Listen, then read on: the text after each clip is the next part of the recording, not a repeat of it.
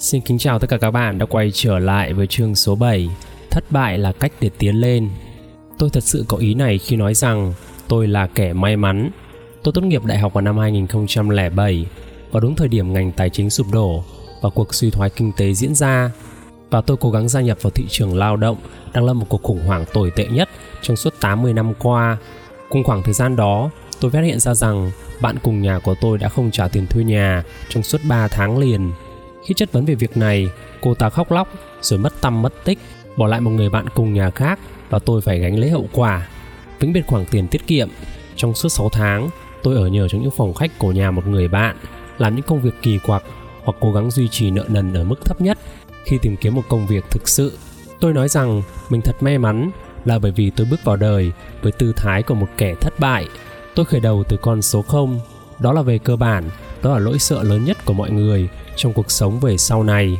Khi phải đối mặt với việc khởi đầu một dự án kinh doanh mới hay thay đổi sự nghiệp hay từ bỏ một công việc tệ hại và tôi thì có được trải nghiệm ấy ngay từ cổng vào. Mọi việc chỉ có thế tốt hơn mà thôi.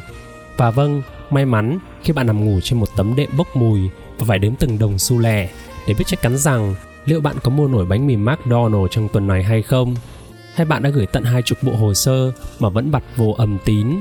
Thì việc mở một trang blog và việc bắt đầu dự án kinh doanh ngớ ngẩn qua mạng nghe ra chẳng phải là một ý tưởng điên rồ. Nếu như tất cả các dự án của tôi tiến hành đều thất bại, nếu tất cả các bài viết của tôi đăng lên chẳng có ai thèm đọc, thì tôi cũng chỉ quay về đúng thời điểm khởi đầu mà thôi. Vậy thì tại sao tôi lại không thử cơ chứ? Bản thân sự thất bại, đó là một khái niệm tương đối. Nếu như thước đo của tôi là một cuộc cách mạng chủ nghĩa cộng sản tự do thì thất bại hoàn toàn của tôi trong việc kiếm tiền vào khoảng giữa năm 2007 tới năm 2008 lại là sự thành công không tưởng.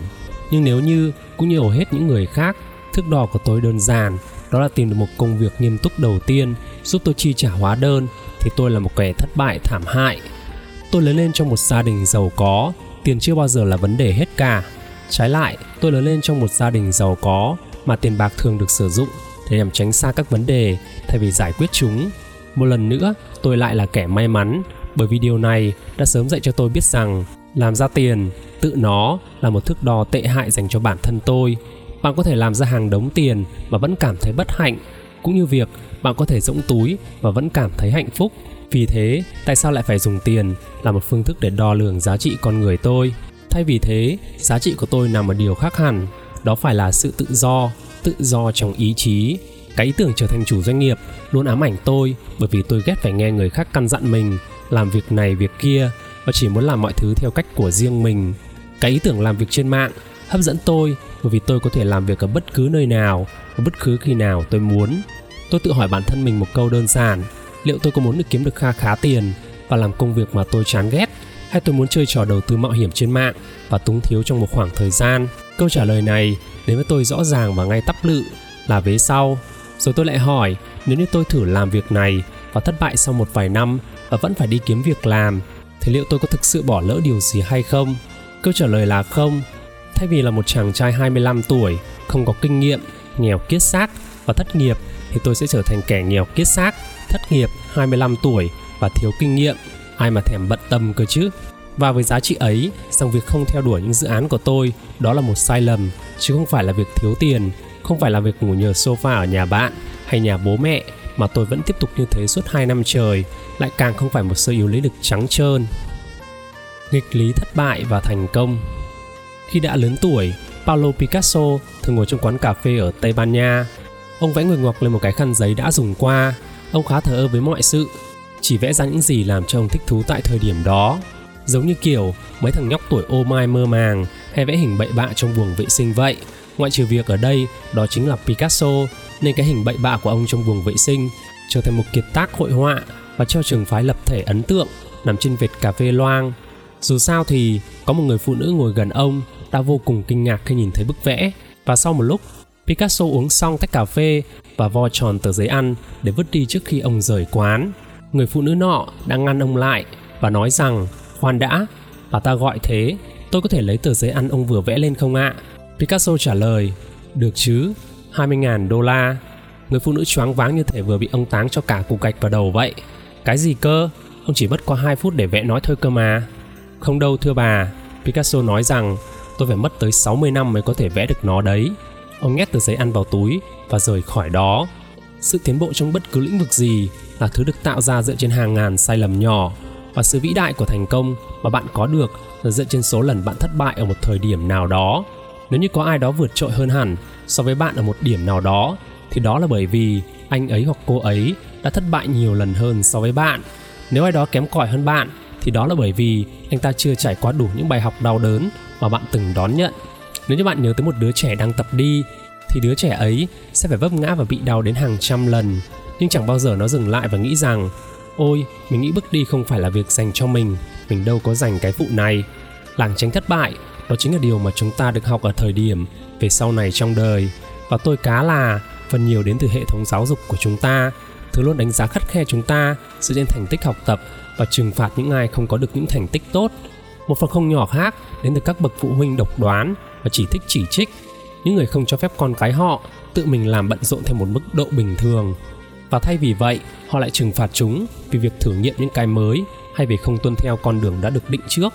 Và rồi, chúng ta còn có cả một hệ thống truyền thông, lúc nào cũng ra giả vào tai chúng ta, hết tấm gương thành công này đến tấm gương thành công khác.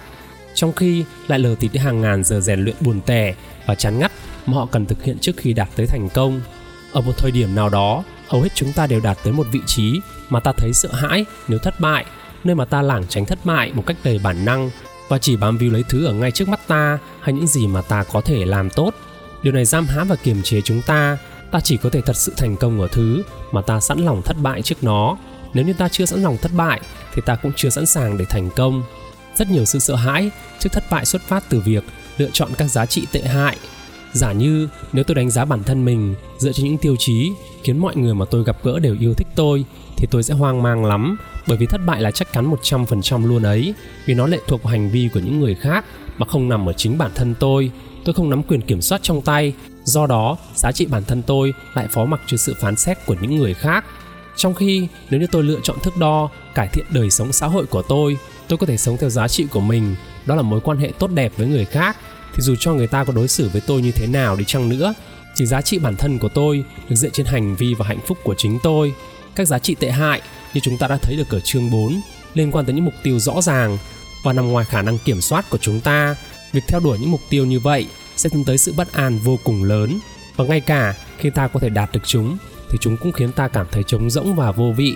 Bởi vì một khi đã đạt những mục tiêu này, thì chẳng còn vấn đề gì mà để có thể giải quyết nữa với những giá trị tốt đẹp hơn như ta đã thấy là quá trình hướng vào bản thể, những thứ kiểu như bày tỏ bản thân một cách trung thực trước những người khác một thước đo cho cái giá trị chân thành, không bao giờ có thể hoàn tất. Đó là một vấn đề yêu cầu, ta phải liên tục bận tâm tới. Mỗi một cuộc trò chuyện mới, mỗi một mối quan hệ mới đều mang tới những thách thức và cơ hội cho việc bày tỏ sự chân thành. Cái giá trị này, đó là một quá trình liên tục, kéo dài suốt đời mà khó có thể hoàn tất. Nếu thước đo của bạn cho giá trị thành công theo chuẩn mực của thế gian, đó là mua một ngôi nhà hay một chiếc xe xịn và bạn bỏ ra những 20 năm chồng mông lên mà làm, nhằm đạt tới những điều đó. Và một khi đã đạt được, thì thức đó ấy không thể mang lại điều gì cho bạn nữa. Rồi sau đó, bạn hãy mở lời chào với cơn khủng hoảng tuổi trung niên, bởi vì vấn đề đã lèo lái bạn trong suốt quãng đời trưởng thành của mình, vừa mới bị tước đi mất khỏi tay bạn. Không còn nữa những cơ hội để tiếp tục phát triển và tiến bộ hơn, và chỉ có sự phát triển mới mang lại hạnh phúc, chứ không phải là một danh sách dài cứng nhắc về những thành tích nào đó.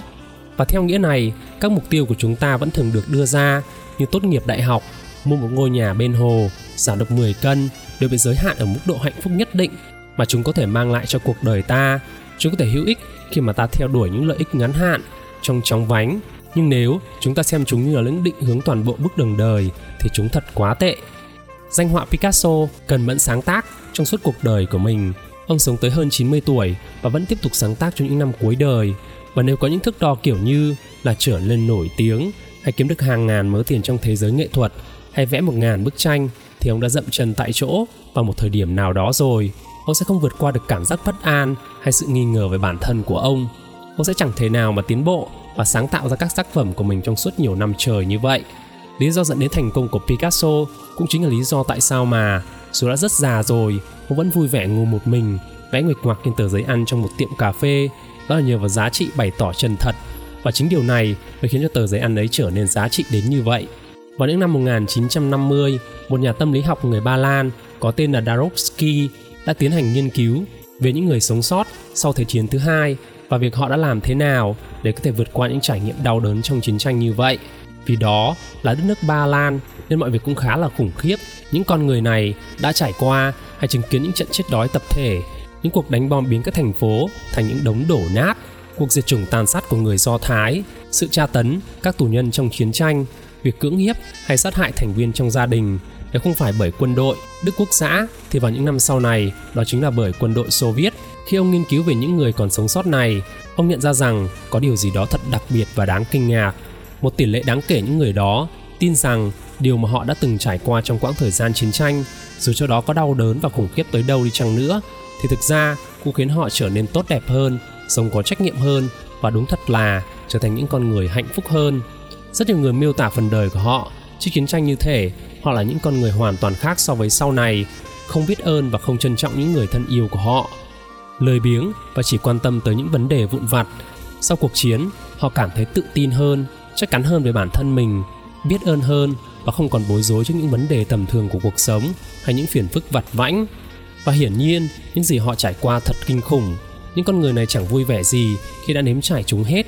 Rất nhiều người trong số họ vẫn còn phải chịu đựng những vết thương tinh thần do sự đả kích mà chiến tranh mang lại. Nhưng một số người đã cố gắng lợi dụng những vết thương này và biến đổi bản thân họ theo chiều hướng tích cực và mạnh mẽ. Và họ không phải là những người duy nhất trải qua sự thay đổi hoàn toàn ấy với nhiều người trong số chúng ta thành tựu đáng tự hào nhất của chúng ta đến từ những nghịch cảnh lớn nhất. Nỗi đau của ta thường khiến cho ta trở nên mạnh mẽ hơn kiên cường hơn và vững vàng hơn. Những người chiến thắng căn bệnh ung thư đó là một ví dụ điển hình cho ta biết rằng họ cảm thấy mạnh mẽ hơn và cảm thấy biết ơn cuộc sống hơn. Sau khi giành chiến thắng trong cuộc chiến tranh giành giật sự sống, các quân nhân cho rằng họ có được sự kiên cường về mặt tinh thần. Các quân nhân cho rằng họ có được sự kiên cường về mặt tinh thần nhờ việc trải qua những hoàn cảnh hiểm nguy khi có mặt trong vùng chiến. Và Dabowski biện luận rằng nỗi sợ hãi và lo lắng và buồn bã không phải lúc nào cũng nhất thiết là trạng thái tinh thần không đáng mong đợi và vô ích. Thay vì vậy, chúng thường đại diện cho sự đau đớn, cần thiết để dẫn tới sự phát triển về mặt tinh thần và chối bỏ nỗi đau đó cũng có nghĩa là ta đã chối bỏ những tiềm năng của mình giống như việc một người cầm giống như việc một người cần phải trải qua những đau đớn thân thể mới mong có được cơ bắp và xương cốt rắn chắc một người cũng cần phải vượt qua những đau đớn về mặt tinh thần thì mới có được những sự kiên cường. Thì mới có được sự kiên cường hơn trong tinh thần. Sự chắc chắn hơn về bản thân, tăng cường lòng chắc ẩn và nói chung là một cuộc sống hạnh phúc hơn. Những sự thay đổi triệt để nhất của chúng ta về nhận thức thường xảy ra ở cuối những khoảnh khắc tồi tệ nhất. Chỉ khi mà ta cảm thấy đau đớn tột cùng thì ta mới chịu nhìn vào hệ chân giá trị của mình và đặt ra câu hỏi tại sao chúng dường như lại không phù hợp với ta. Chúng ta cần tới một dạng khủng hoảng về sự tồn tại để có được cái nhìn khách quan về việc ta chọn lựa ý nghĩa nào cho đời mình, rồi mới cân nhắc cho việc thay đổi chúng. Bạn có thể gọi đó, có thể là xuống chó, hay gặp phải cuộc khủng hoảng nào về sự tồn tại. Còn tôi thì thích gọi nó là rơi vào vùng bão chết bằng cứ việc chọn lấy cái tên nào mà bạn ưng nhất. Và có thể, ngay lúc này đây, bạn đang rơi vào vị trí như vậy. Có thể bạn vừa mới thoát khỏi những thử thách cam go nhất đời mình và thấy hoang mang, bởi vì mọi thứ mà bạn cho là đúng và tốt đẹp trước đây hóa ra lại hoàn toàn ngược lại. Đó có thể là một chuyện tốt đó mới là bước khởi đầu. Tôi không thể nhấn mạnh hết điều này, nhưng mà nỗi đau là một phần của cả quá trình.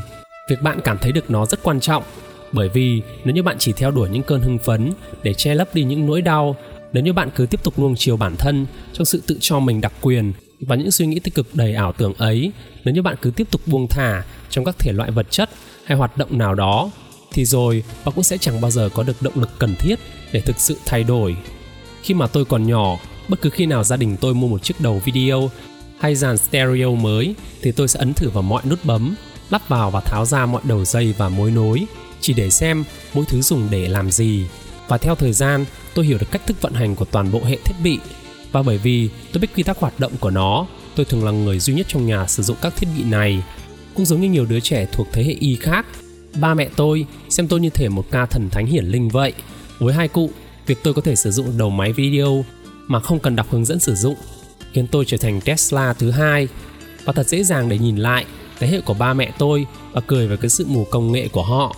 Nhưng sau này khi càng lớn hơn, tôi càng nhận ra rằng trong cuộc sống của tất cả chúng ta đều có những lĩnh vực tương tự như là ba mẹ tôi với cái đầu video mới. Ta cứ ngồi đó và nhìn chăn chối và lắc đầu nói rằng, nhưng như thế nào cơ? Khi mà thực ra, nó chỉ đơn giản là cứ làm điều đó mà thôi. Tôi cứ luôn luôn nhận được những email của mọi người hỏi những câu như vậy suốt. Và qua nhiều năm, tôi vẫn không biết phải trả lời họ như thế nào cả. Có một cô gái có bố mẹ là dân nhập cư và tằn tiện cả đời để cho cô theo học ở trường y. Nhưng giờ, khi cô đã vào trường y thì cô lại chán ghét nơi này. Cô không muốn dành cả đời mình để làm một bác sĩ, nên cô ấy muốn bỏ học hơn bất cứ điều gì khác. Và cô ấy cảm thấy bế tắc, thực bế tắc. Thành ra, cuối cùng cô ấy lại đi gửi thư cho một người lạ trên mạng. Đó chính là tôi, và hỏi anh ta một câu hỏi ngớ ngẩn và quá đỗi hiển nhiên như làm thế nào để tôi bỏ học trường y? Hay là một cậu sinh viên nọ có cảm tình với người trợ giáo nên anh chàng khổ sở trước mọi cử chỉ, mọi tiếng cười, mọi nụ cười mọi cuộc chuyện phiếm và gửi cho tôi một bức thư dài 28 trang, đọc như một cuốn tiểu thuyết diễm tình và kết thúc với câu hỏi, làm thế nào để tôi cư cẩm được cô ấy? Hay một bà mẹ đơn thân, có mấy đứa con giờ đã trưởng thành và tốt nghiệp đại học và nằm dài trên ghế đi văng nhà bà, ăn đồ ăn của bà tiêu tiền của bà mà không thèm tôn trọng không gian riêng tư và mong muốn có được sự riêng tư của bà. Bà muốn chúng tiến lên phía trước với cuộc đời của riêng mình. Bà muốn được tiếp tục với cuộc đời của chính mình. Và bà sợ muốn chết khi phải đẩy lũ con ra xa. Sợ ai khi phải hỏi, tôi phải làm thế nào để bảo chúng nó ra ở riêng? Đó đều những câu hỏi liên quan về cái đầu video. Nhìn từ bên ngoài thì câu trả lời thật ra chỉ đơn giản, đó là cần ngậm miệng vào và làm thôi. Nhưng khi ở trong cuộc, xét từ quan điểm của những người này những câu hỏi như vậy thật quá đỗi phức tạp và tối tăm. Những câu hỏi về sự sống còn được bao bọc bởi sự khó hiểu, được gói lại trong cái thùng cây FC chứa đầy những khối Rubik. Những câu hỏi về đầu máy video thực sự rất nực cười, vì câu trả lời có vẻ khó khăn với bất kỳ ai gặp phải chúng, mà lại quá đỗi dễ dàng đối với những người ngoài cuộc. Vấn đề ở đây đó chính là những nỗi đau. Việc điền vào giấy tờ cần thiết để xin thôi học trường y quả là một hành động không hề phức tạp và quá đỗi hiển nhiên, nhưng làm cha mẹ đau lòng thì không đơn giản là như vậy một người trợ giảng đi chơi, chỉ đơn giản là việc nói ra có vài từ, nhưng đánh cược với cảm giác xấu hổ và bị từ chối thì phức tạp hơn nhiều. Yêu cầu một ai đó chuyển ra khỏi nhà bạn là một quyết định dễ hiểu, nhưng cảm thấy như thể bạn bỏ rơi con cái mình thì không hề dễ chịu một chút nào cả. Tôi đã từng vật vã với chứng sợ xã hội trong suốt quãng đời thiếu niên của mình. Tôi dành phần lớn những ngày tháng ấy để làm sao lãng bản thân với các trò chơi điện tử và hầu như mỗi đêm đều uống rượu và hút thuốc để xua tan đi trạng thái lo lắng vô cớ trong tôi và trong nhiều năm, cái ý nghĩa nói chuyện với một người lạ, đặc biệt nếu người lạ ấy có phần nào hấp dẫn, thú vị và được nhiều người yêu thích hay thông minh, dường như đó là bất khả thi đối với một người như tôi. Tôi cứ đi vòng quanh trong sương mù nhiều năm trời và tự hỏi mình những câu ngu ngốc về cái đầu video. Làm thế nào? Làm thế nào mà chỉ cần bước tới và nói chuyện với một ai đó? Làm thế nào mà người ta có thể làm được điều đó nhỉ? Tôi có hàng đống niềm tin ngớ ngẩn về việc này, như là bạn không được phép nói chuyện với một người, trừ khi bạn có được lý do chính đáng hay là phụ nữ sẽ cho rằng tôi là một thằng dâm dê bệnh hoạn? Nếu như tôi nói nhiều đến mức như, xin chào. Vấn đề nằm ở chỗ các cảm xúc của tôi quyết định thực tại của tôi. Bởi vì tôi có cảm giác như mọi người không muốn nói chuyện với mình. Tôi đâm ra tin rằng mọi người không muốn nói chuyện với tôi thật. Và do đó, câu hỏi về cái đầu video của tôi đó là làm thế nào để có thể tiến tới và nói chuyện với một người? Bởi vì tôi không thể phân biệt giữa những gì mà tôi cảm thấy với sự thật, nên tôi không thể nào thoát khỏi cái bản thân mình và nhìn ra thế giới như nó vốn dĩ là như vậy, một chốn đơn giản nơi hai con người có thể tiến về phía nhau và bắt chuyện vào bất cứ thời điểm nào. Đối với nhiều người, khi họ cảm thấy đau đớn hay tức giận hay buồn bã, họ ngừng lại mọi việc và tập trung vào việc làm tê liệt bất cứ điều gì mà họ cảm thấy. Mục đích của họ đó là lại có thể cảm thấy tốt đẹp nhanh nhất có thể. Ngay kể cả nếu như điều ấy có nghĩa là tìm đến với vật chất hay lừa dối bản thân hoặc quay trở về những giá trị như shit của họ hãy học cách chịu đựng nỗi đau mà bạn đã lựa chọn, khi bạn đã lựa chọn một giá trị mới. Có nghĩa là bạn đang lựa chọn việc giới thiệu một nỗi đau mới với cuộc đời của mình. Hãy tận hưởng nó, thưởng thức nó, chào đón nó bằng cả hai tay. Và rồi sau đó, hãy hành động bất chấp nó. Tôi sẽ không dối gạt bạn làm gì cả. Lúc ban đầu làm chuyện này sẽ rất khó khăn đến nỗi không thể tưởng tượng nổi. Nhưng bạn có thể bắt đầu đơn giản thôi. Bạn sẽ cảm thấy như thể bạn không biết cần phải làm gì. Nhưng chúng ta đã nói tới việc này rồi mà không biết gì hết cả. Mà ngay cả khi bạn cho rằng bạn có biết đi chăng nữa, thì bạn cũng chẳng biết mình đang làm cái éo gì đâu. Cho nên thực sự thì bạn mất cái gì nào? Cuộc đời chính là không biết, và rồi vẫn cứ làm một điều gì đó. Toàn bộ cuộc đời chính là như vậy, không bao giờ có thể thay đổi hết. Ngay kể cả khi bạn đang đánh giám ra mùi hương hạnh phúc, ngay kể cả khi bạn trúng số độc đắc và tậu một chiếc du thuyền nhỏ, thì bạn vẫn chẳng biết là mình đang làm cái quái gì đâu. Đừng bao giờ quên nhé. Các bạn đang theo dõi chương số 7 Thất bại là cách để tiến lên của cuốn sách nghệ thuật tinh tế của việc đếch quan tâm. Cuốn sách này được thực hiện bởi đằng HN. Sau đây mình xin phép trở lại với cuốn sách về nguyên lý làm một điều gì đó đi. Vào năm 2008, sau khi duy trì một công việc toàn thời gian trong tổng cộng 6 tuần, tôi hoàn toàn từ bỏ cái thứ được gọi là việc làm ấy để theo đuổi sự nghiệp kinh doanh trực tuyến. Vào thời điểm đó, tôi nào có biết mình đang làm cái quái gì đâu, nhưng tôi nghĩ rằng nếu như tôi có sạt nghiệp và chìm trong đau khổ đi chăng nữa thì xét cho cùng tôi vẫn đang tự lực cánh sinh mà. Và vào thời điểm ấy tất cả những gì mà tôi dường như thực sự quan tâm đó là chạy theo gái. Nên là tôi quyết định mở một trang blog về chủ đề đời sống yêu đương rổ dại của mình. Cái buổi sáng đầu tiên mà tôi thức dậy với tư cách là một kẻ ra riêng như vậy nỗi kiếp sợ nhanh chóng xâm chiếm lấy tâm hồn tôi. Tôi thấy mình ngồi đó với cái máy tính sách tay và nhận ra rằng lần đầu tiên rằng tôi hoàn toàn chịu trách nhiệm trước toàn bộ các quyết định của bản thân mình, cũng như là hậu quả của những quyết định đó, tôi sẽ phải chịu trách nhiệm trong việc tự học cách thiết kế trang web, internet marketing, tối ưu hóa công cụ tìm kiếm và các chủ đề khó hiểu khác giờ tất cả những thứ ấy đều đặt lên vai tôi, và vì thế mà tôi đã thực hiện cái điều mà bất kỳ một kẻ 24 tuổi nào vừa mới nghỉ việc và không biết mình sẽ phải làm gì cả. Tôi tải mấy trò chơi trên máy tính và tránh phải làm việc như thể như là virus Ebola vậy. Và các tuần lễ trôi qua, tài khoản ngân hàng của tôi chuyển từ vạch đen sang vạch đỏ và rõ ràng là tôi cần phải tiến tới một chiến lược nào đó để có thể đưa bản thân mình vào trạng thái làm việc 12 giờ hay 24 giờ mỗi ngày, một việc cần thiết để công cuộc kinh doanh mới được thực thi và cái kế hoạch hiện ra đầy bất ngờ. Khi tôi còn học trung học, thầy giáo Park Wood dạy toán của tôi từng nói rằng nếu như các em vướng mắc phải một vấn đề, đừng có ngồi đó và suy nghĩ về nó, mà hãy bắt đầu xoay sở với nó. Ngay kể cả khi em không biết mình đang làm cái gì đi chăng nữa, thì hành động đơn giản của việc xoay sở với vấn đề ấy sẽ khiến cho giải pháp đúng đắn cuối cùng cũng hiện ra trong đầu các em. Trong suốt quãng thời gian đầu tự làm chủ ấy, khi mà tôi vật vã từng ngày, hoàn toàn chẳng có lấy một chút manh mối nào về việc cần phải làm gì và khiếp sợ những kết quả không có được nó, thì lời khuyên của thầy Parkwood đã hiện ra trong đầu tôi. Tôi nghe thấy lời thầy như một câu thần chú, đừng chỉ ngồi đó mà hãy làm điều gì đó đi và câu trả lời sẽ tới.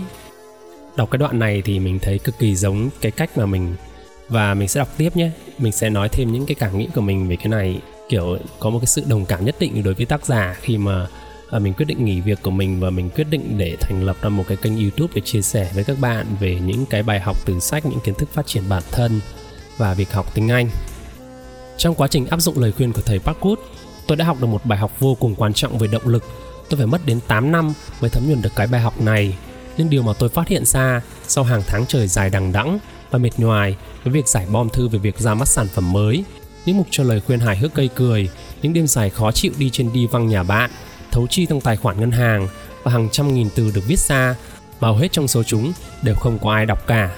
Có lẽ điều quan trọng nhất mà tôi học được trong đời mình, hành động không chỉ là hệ quả của động cơ mà nó còn là nguyên nhân nữa. Hầu hết mọi người chúng ta chỉ cam kết hành động, nếu như chúng ta cảm thấy sự thúc đẩy ở một mức độ nhất định và ta chỉ có động cơ khi mà ta cảm thấy đủ xúc động về việc được truyền cảm hứng.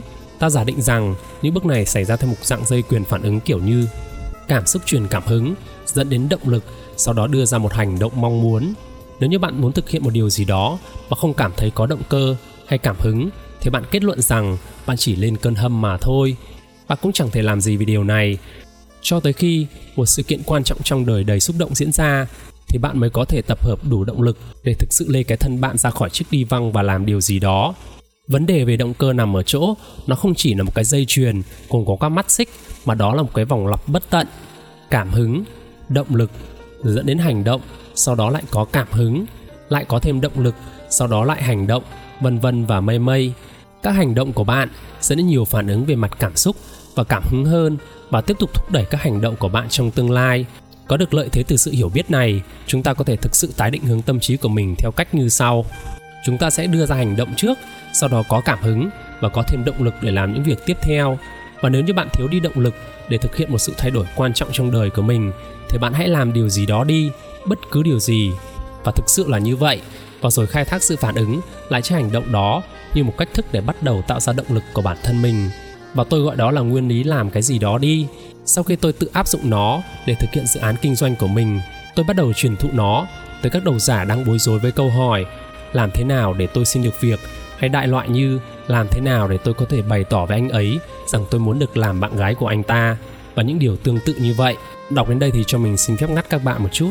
Cái nguyên lý làm cái gì đó đi này thì mình thực sự mình là người cực kỳ ngấm nó luôn. Vì khi mà mình bắt đầu làm cái kênh youtube, thằng HN vào cuối năm vào vào tháng 10 năm 2016 ấy, thì lúc đó mình thực sự là mình không có một cái ý tưởng nào đó nó rõ ràng trong trong trong cái đầu của mình lúc đó cả. Và mình chỉ nghĩ là gì? À mình làm được những cái video đó và mình chia sẻ tới mọi người về những cái kiến thức mình học được mình biết được từ những cuốn sách về phát triển bản thân hay những kiến thức mình sử dụng được từ tiếng Anh của mình để mình chia sẻ với các bạn. Và cứ dần dần khi mình bắt đầu mình làm, bắt đầu học cách làm animation này, sau đó thì học cách thu âm làm sao cái giọng của mình nó ok này, để các bạn nghe nó rõ ràng này. hoặc là học cách làm thế nào để up video youtube và có thể kiếm tiền từ đó. Và thực sự là nó phải là từng bước một, chứ lúc đầu tiên thì mình không hề biết bất kỳ một cái cái cái kiểu như là kiểu là chi tiết về cách làm như thế nào.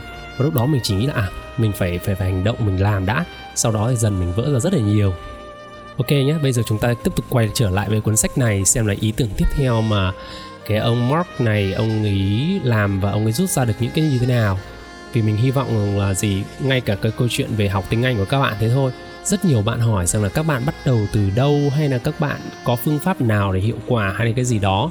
Thì mình nghĩ rằng là các bạn nên áp dụng cái này, đó là các bạn cứ phải dành thời gian đi làm đi đây cái đã ví dụ như là phải nghiên cứu xem là học giao tiếp thế nào.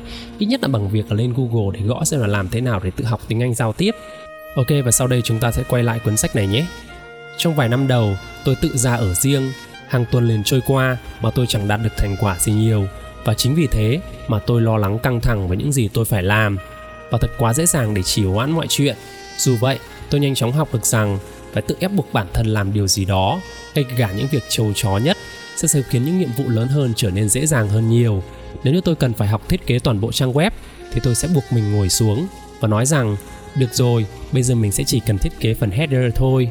Nhưng sau khi hoàn tất phần header, tôi thấy mình bắt đầu chuyển sang các phần khác của trang web và trước cả khi tôi kịp nhận ra, tôi đã được tiếp xúc và say sưa với dự án mới rồi.